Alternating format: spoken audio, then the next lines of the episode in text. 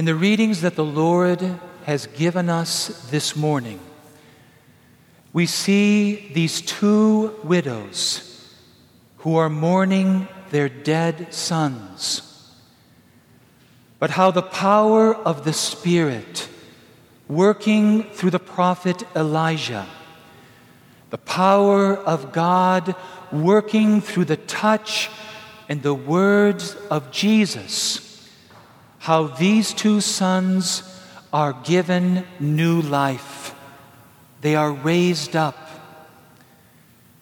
While this is a clear revelation of the sovereignty of God over life and death, its deeper significance is that Jesus Christ, by the power of his touch and His words, He can bring new life into any dead areas of our heart or in our church because of sin and its effects. I was speaking with a priest from Romania recently, and he was visiting the country of Belgium. And he went to the city of Antwerp a city of half a million people. This is a country that has been traditionally and predominantly Catholic.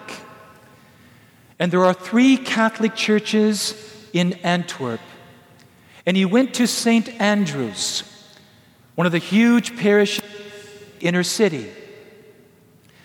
And he was shocked by what he experienced.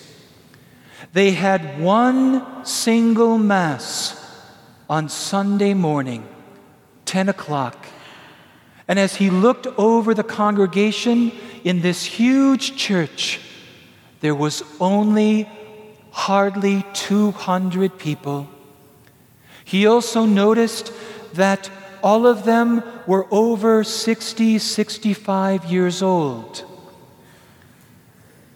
After the Mass, he spoke with the priest.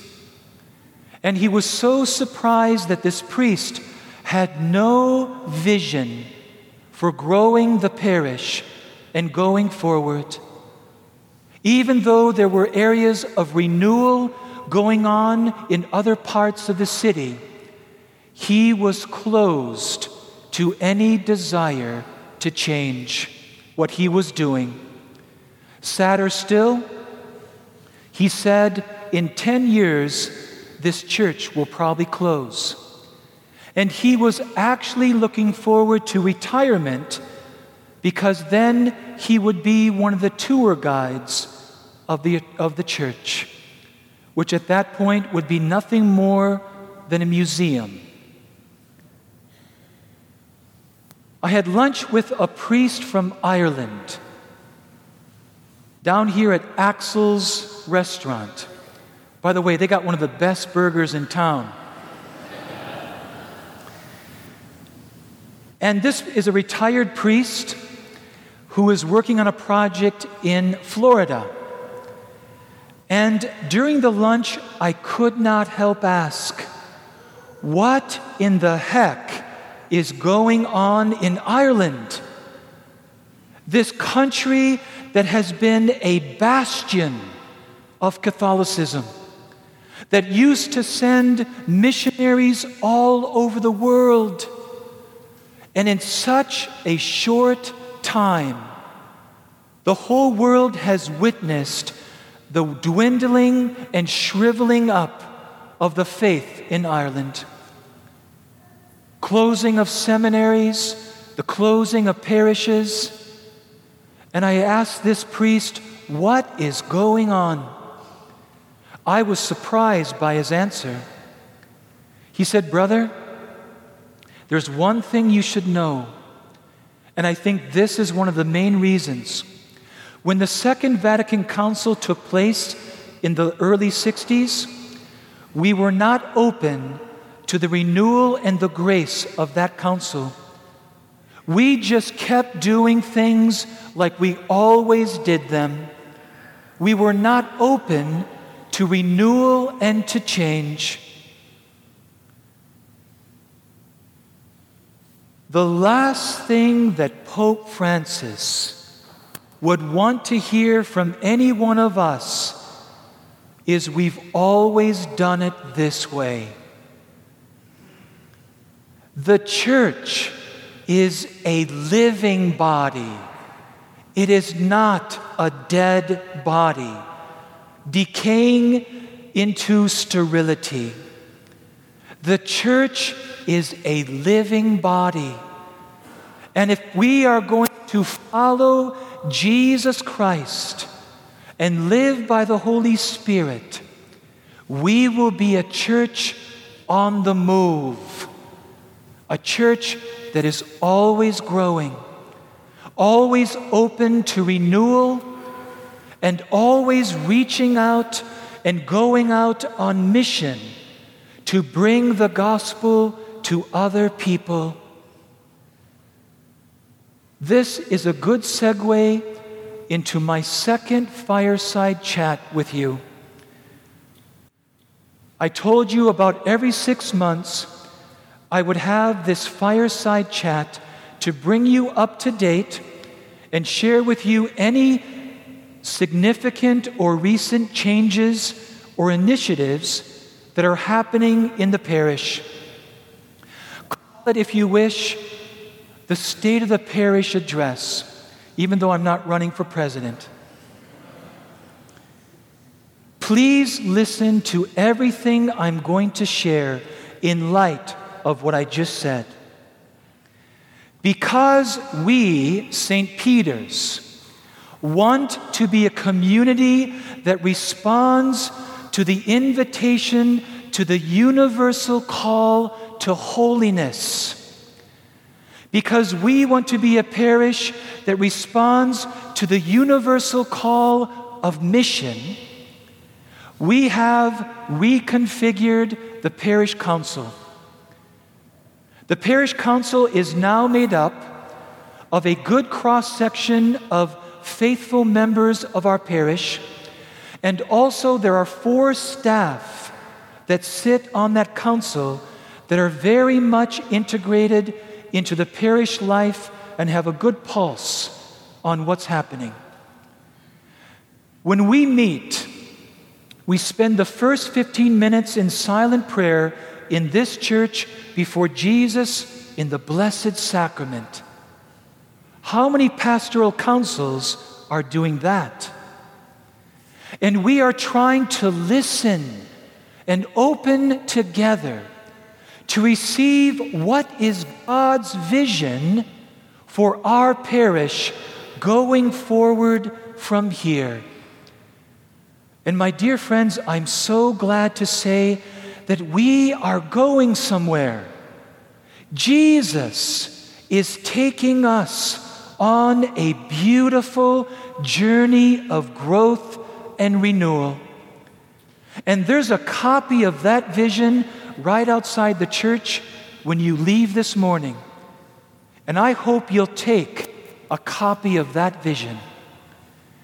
The pastoral council is now completely a visioning body that works and helps together myself to know what God's will is for this parish and how best to implement that vision in all the concrete, practical stuff of daily life here in our community. Youth ministry there are wonderful movements of grace and renewal in the area of ministry to youth. And you have my sacred promise that here at St. Peter's, we are always going to try, with all the means that God gives us, to have the best, the most dynamic youth program that we can have using all the best resources that are out there that can help us meet our children and young people right where they are today. and to help them to live their faith and respond to the unique challenges that they all face in our present culture. We cannot do things like we've always done them. We always have to be ready and open to venture out on new movements of grace. And this is what we're going to do. I'm already looking into things with Kathy for our younger children. And Elizabeth and I, she's sitting right here, she and I are looking into initiatives for our high school and grade school youth. In fact, we're launching a new program this fall for our high school youth. So strap yourselves in because we're going somewhere and it's going to be exciting. Mass times. Let me just say that the conversation is going to be ongoing. Thank you so much for your input. But let me say this as we discern this, what has to be the predominant concern is what is God asking of us? And how best can we respond to that and allow and provide for the greatest opportunities to grow together in the Spirit and be able to provide the best programs for moving in this new vision and mission. So we'll continue to pray about that and discern that going forward. We are blessed to be parishioners of St. Peter's. This is where it all started. Sometimes I have to pinch myself to help me realize that I'm here at St. Peter's. And I feel so blessed to be part of a parish where the faith began in the state of Minnesota. Unbelievable. And we have this historic church to remind us of our beautiful history and roots. But while we have this historic church, this church is not a museum. It is part of the life of this church, which means full sacramental life Mass, funerals, marriages, confessions, baptisms. The full life of Christ offered here and offered over there. For this reason, we are going to put a confessional in the historic church. And we're going to make a confessional that when people see it, they're going to think it was always there. The design and the work is going to look just like the design in the front altar. There have been times already since I've been here when there are things going on here when I would love to have confessions, but I can't because it's being used where I could have loved to have had a confessional in the historic church. Now, as I've told some people, we are not going to put one in unless we can guarantee that it is perfectly soundproof, so that your confessions are not heard by everyone else in the church. Wouldn't that be a bummer? you have my assurance we will not put a confessional in that church unless it is completely soundproof. So only God and you hear that confession. Financial. As you know, we just made the, we, uh, this last year, we made the goal of our capital campaign. Praise God and thank you so much. As you know, we did not make the goal of the previous two campaigns.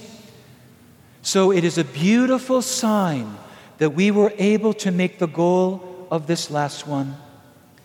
And that's because of how the Lord is working in your hearts and in mine. But we still need to continue to address retiring this debt. because it holds us back from being able to offer more prog- programs to grow together and to respond generously to the needs of the poor and other areas of our diocese. And by the way, I have to commend you. Again this year, we were part of a small handful of parishes that made our goal for the Catholic Services Appeal, and we exceeded it. And I commend you deeply for that initiative. May God bless you a hundredfold for your generosity. Hospitality. We're putting together a committee, a, a committee, a committee of people that are going to look into how, as a parish, we can be a community of greater hospitality. Three key areas of renewal have to do with hymns homilies, and hospitality. And we can always do better with hospitality. To be a community that notices, welcomes, and embraces strangers and new people. In fact, when we are formed by the spirit of hospitality, there's no such thing as a stranger, only a brother and a sister. And we're going to try to foster that beautiful spirit of hospitality with ourselves and this community. Now, I know you've been waiting for the end of this homily, and here it is. My dear sisters and brothers, this is exciting. And I feel so blessed to be your pastor and to be part of this beautiful journey that Jesus is going to take us on together. Let us not be rigid. Let us not be closed minded. Let us not say, this is the way we've always done it. Let us open our hearts to the newness of the Spirit that is trying to breathe new life into the church and here at St. Peter's. Amen.